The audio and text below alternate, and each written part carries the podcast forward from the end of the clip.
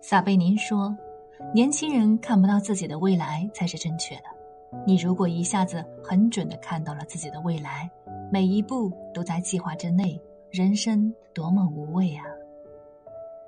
你的未来是什么样，是取决于你现在做什么选择。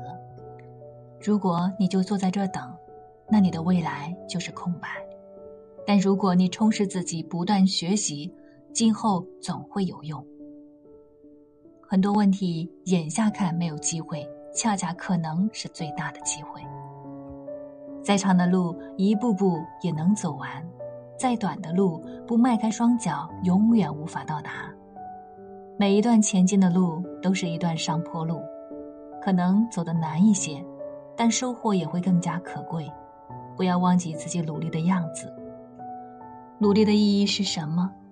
是要把一生几万天都过得丰盛而独特。